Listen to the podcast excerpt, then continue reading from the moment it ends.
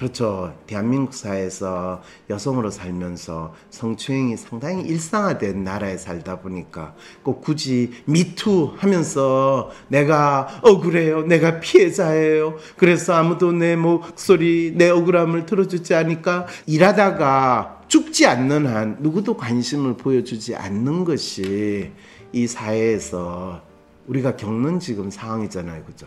현실에서 제가 이야기한 것처럼 카트카를 들고 가가지고 그 사람 목줄을 끊어버린다든지 하면 이 살인죄로 본인이 평생 감옥에서 보낼 상황이 됩니다. 내가 성추행 당한 거 내가 복수했는데 왜 그게 죄가 됐냐 하면 이 나라에서는 자력 구제 금지의 원칙이라는 이 지배자가 피지배자가 꼼짝 못하게 하는 노예의 법률 시스템과 법제도 법 철학을 어, 마치 법의 존엄성 운운하면서 가르치고 있는 나라거든요. 그래서 정당방위라는 것 자체를 인정하지 않는 이거는 연극이나 드라마로는 표현할 수 있어도 실제로는 하면 안 돼요. 대책을 이렇게 저렇게 더 만들어야 한다는 이야기를 듣기도 짜증날 지경입니다. 맞습니다. 진짜 짜증나거든요. 마치 노예들이 주인들한테 온갖 핍박과 억압을 당하는 상황에서 노예들이 모여가지고 주인님 저희들을 조금 더 덜 억압해 주시면 안 될까요? 저희들을 고문시키더라도 조금 덜 아프게 고문시키면 안 될까요? 주인님이 갑질을 하시더라도 덜 열받게 갑질을 해주시면 안 될까요? 이런 식의 이야기가 대책을 이렇게 저렇게 만 만들어야 된다는 것처럼 전 느끼거든요. 거기다가 자신이 겪은 일로 공군 참모총장이 물러난다면 여군들이 부담스러워서 신고를 할 수 있을까? 무슨 소리예요? 여군들은 이제 여군들의 말 한마디에 공군 참모총장 목숨은 파리 목숨이 된 거 봤지? 라고 할 수 있는 이 엄청난 그게 되는데 가능하면 국방부 장관을 날려버렸으면 이제 여군들은 국방부 장관 위에 있다는 진정한 양성평등이 아니라 여군 위상이 올라가는 계기가 됐을 텐데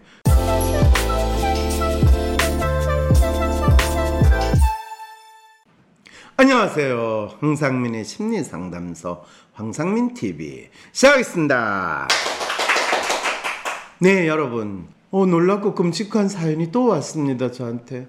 어, 여러분들한테 제가 이렇게 놀랍고 끔찍한 사연만 알려드리는 것 같아가 너무너무 저도 가슴이 답답한데 이게 우리나라에서 우리가 사람의 마음을 제대로 읽지 못할 때 어떤 무시무시한 짓을 우리도 모르게 저지르고 있는가를 너무나 잘 알려주는 어, 하나의 현상이자 사건이기 때문에 여러분, 우리 각자의 마음을 알고 내 마음을 알고 내가 살고 있는 이 나라에서는 사람들이 대체 어떤 마음으로 살고 있는가를 알기 위해서라도 좀 더 잘 알기 위해서라도 이런 사연 우리 같이 관심을 한번 기울여 보면 어떨까요, 여러분? 안녕하세요, 박사님. 며칠 전 길을 걷다가 여성으로 살면서 성추행 한번 경험해보지 못한 사람이 있냐는 대화가 들려서 생각해 보았답니다. 나도 그랬나 하고요. 그렇죠. 대한민국 사회에서 여성으로 살면서 성추행이 상당히 일상화된 나라에 살다 보니까 꼭 굳이 미투 하면서 내가 억울해요. 내가 피해자예요. 그래서 아무도 내 목소리, 내 억울함을 들어주지 않으니까 자살하지 않는 한 또는 진짜 이 일하다가 죽지 않는 한 누구도 관심을 보여주지 않는 것이 이 사회에서 우리가 겪는 지금 상황이잖아요. 그죠? 가만히 생각해 보니 저 역시 중학교 시절 성추행을 당한 적이 있는데 저는 성추행범을 향해 아주 크게 욕을 하고 문구점으로 도망치려 뛰어들어가 무서운 마음을 달랬던 기억이 났답니다.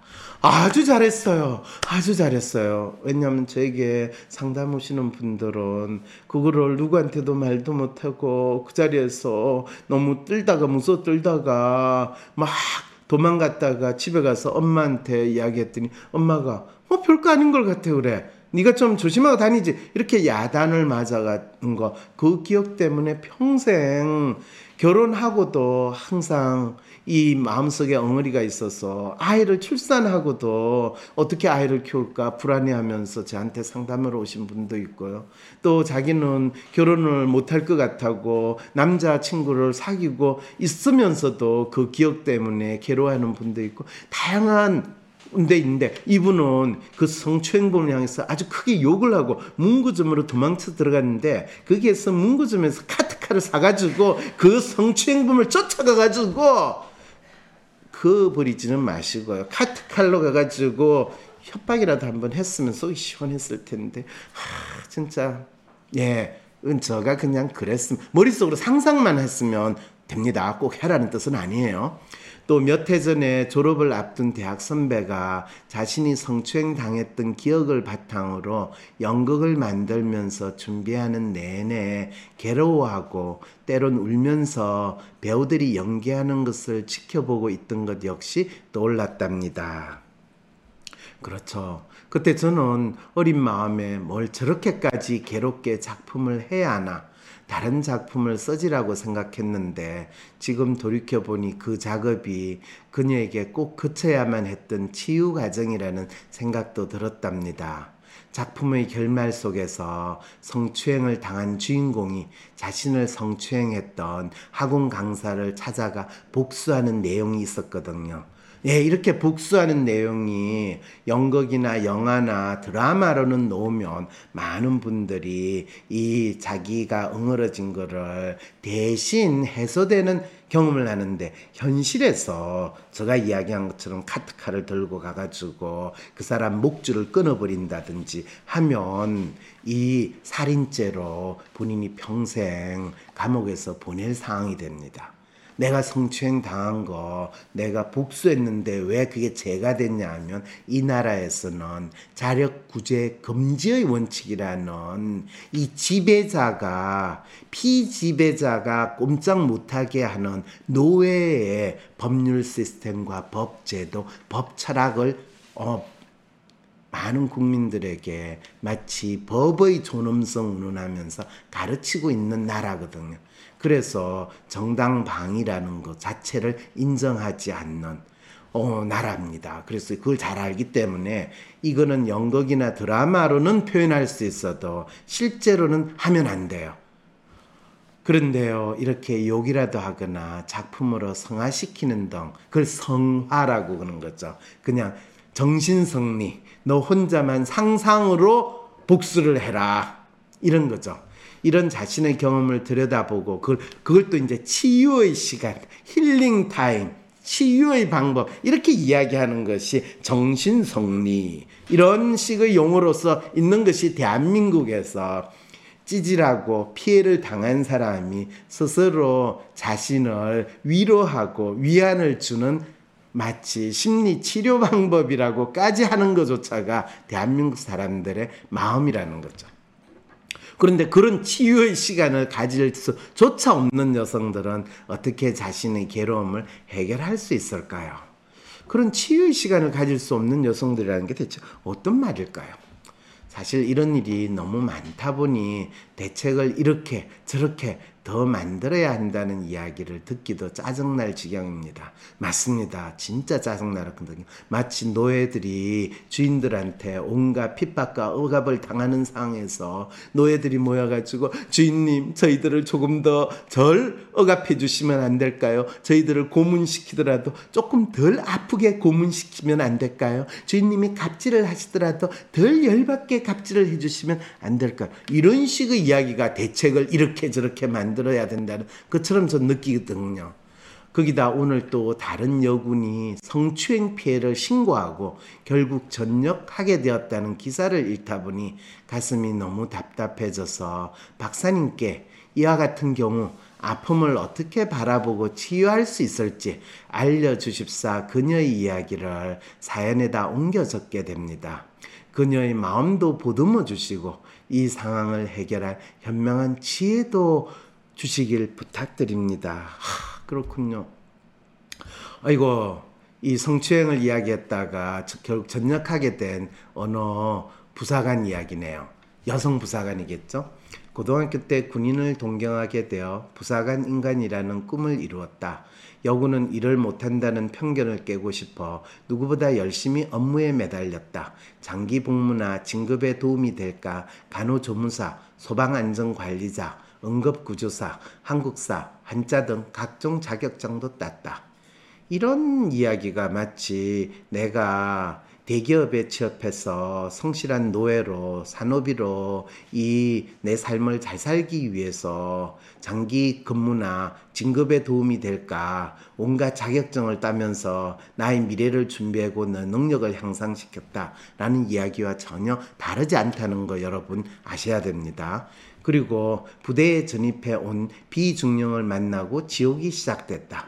이럴 때 부대에 전입한 비중령이 아니라 우리 회사에 새로 나의 임원으로 또는 팀장으로 온 이 비임원을 비팀장을 만나고 지옥이 시작됐다라고 했을 때 그것이 전혀 다르지 않다는 것도 아셔야 됩니다. 그는 A씨의 얼굴에 서류를 던지며 소리친 것을 시작으로 쓸모없는 XX, 개 XX, 장기 못하게 내 평정을 그어버리겠다. 고 수시로 폭언을 했다. 게다가 그는 악수를 할 때마다 손가락으로 손바닥을 긁었고 수시로 팔과 속옷 부근을 쓰다듬었다. 여러분 군대에서만 이런 일이 있을까요? 일반 직장에서는 없을까요? 네, 일반 직장에서도 많이 있습니다. 네. 군인의 꿈을 놓을 수 없었기에 이 말은 내가 이 직장을 근무를 계속해야 되기 때문에 이 공사라는 직장 또는 대기업이라는 이 멋진 직장에 계속 근무를 해야 되기 때문에 1년 넘게 매일 몰래 울고 속으로 삭히며 버텼다. 그러나 어느 날 비중령은 간부 20여 명 앞에서 그녀에게 폭언을 가했고 그녀는 공황장애 증상을 느껴 화장실로 도망갔다. 공황장애 증상이라는 게 뭐예요? 그러면 이거는 맞지. 이런 폭언을 당해가지고 소위 말하는 멘붕 상태가 되거나 너무 수치스러운 거는 네가 공황장애라는 정신병에 걸렸어. 너 책임이야. 라고 하는 놀라운 노예의 자기 자책 사항을 본인 스스로도 공황장애 정상이라고 하는 데서 벌써 받아들였다라는 거죠. 이 장면을 본 한 여군이 양성평등 담당관에게 신고했고 사건은 참모장과 사단장에게 보고돼 그는 징계 절차를 밟게 됐다. 이로 인해 문제가 해결될 거라고 믿었지만 그녀의 상황도 공군 이중사 사건과 비슷하게 흘러갔다. 이후 그녀는 영문도 모른 채 다른 부대로 전출됐다.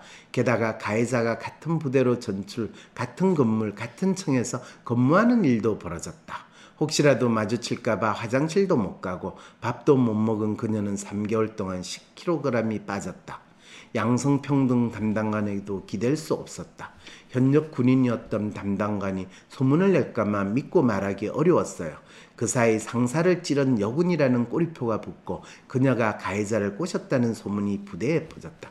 혹시 이와 비슷한 일을 조금이라도 여러분들이 어 군대뿐만 아니라 일반 조직에서도 겪으셨으면 이제는 어디에 이 본인의 억울한 상황을 제보를 하고 알려주는지 아시겠죠? 네. 황심소, 황상민의 심리 상담소에 사연을 보내주세요. 그리고 이 상황을 알려주세요. 그러면 처음 사건이 일어난 거 또는 본인이 억울하게 다른 부대로 전출이 되는 거, 다른 회사로 전출이 되는 거, 회사에서 알게 모르게 또는 부대에서 조직에서 알게 모르게 피해나 왕따를 당할 때 다 황심소로 보내주세요. 그러면 여러분들이 어떻게 대응할 수 있는지를 즉각 알려드릴 뿐만 아니라 그거를 황심소에서 방송으로도 여러분들이 누군지 알지 못하지만은 정확하게 그 여러분들을 괴롭혔던 그 상사가 누구라는 것을 알리는 형태로 꼭 알려드리겠습니다. 양성평등 담당관 그런 거 기다릴 필요 없어요. 말 자체 양성평등 담당관이라는 말 자체가 얼마나 사악한 말인지 여러분 아세요?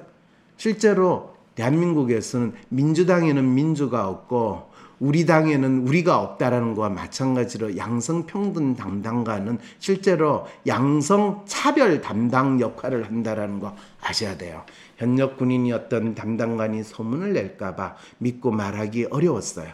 그 사이 상사를 찌른 여군이라는 꼬리표가 붙고 그녀가 가해자를 꼬셨다는 소문이 부대에 퍼졌다는 거예요. 아시겠죠?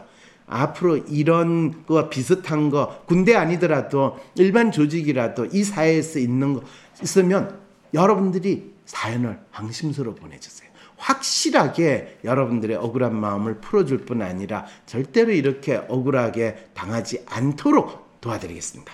비중령은 모욕과 폭언은 인정한다. 중징계를 받을 수 있는 성희롱만은 빼달라는 요구를 계속해왔다는 거죠.